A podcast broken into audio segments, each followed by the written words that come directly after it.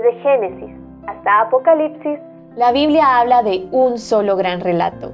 La historia de Dios y su plan redentor en la persona de su Hijo, Jesucristo.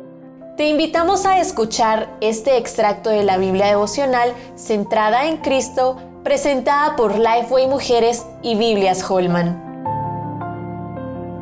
El Dios justo de toda paciencia.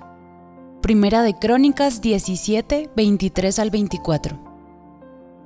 La Biblia es una biblioteca compuesta por 66 libros, con un hilo conductor desde el principio hasta el final, donde todo apunta a Jesucristo. Jesús mismo dijo a los judíos, las escrituras son las que dan testimonio de mí.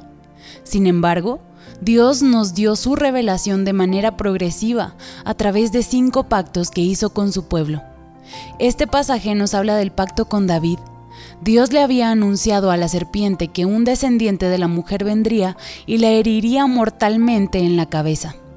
Cuando llegamos a Abraham, leemos que esta persona sería de su descendencia y que ese descendiente bendeciría a toda la tierra, no solamente a los judíos.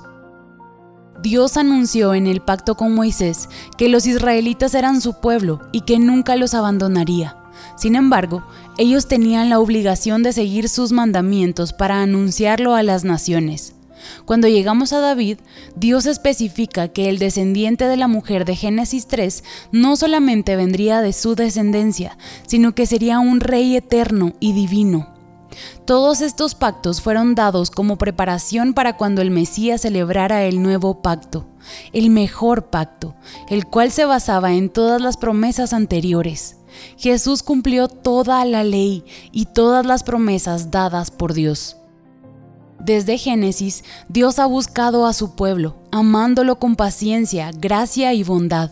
Hay ciclos que se repiten en la Biblia, el pecado del pueblo, la disciplina de Dios y el rescate que demuestra su infinita gracia. Al estudiar los pactos, se ve que el Dios del Antiguo Testamento es el mismo que el Dios del Nuevo Testamento.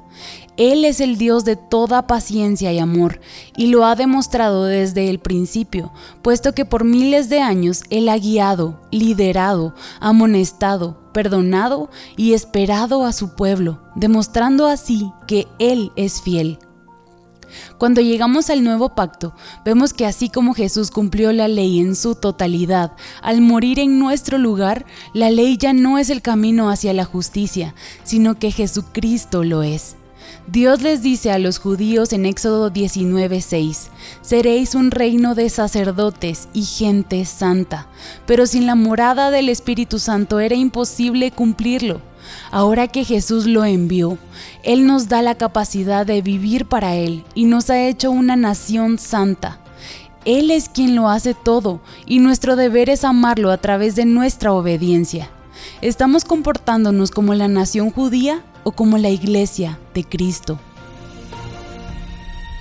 Para conocer más recursos relacionados a esta gran historia, visita www.centradaencristo.com.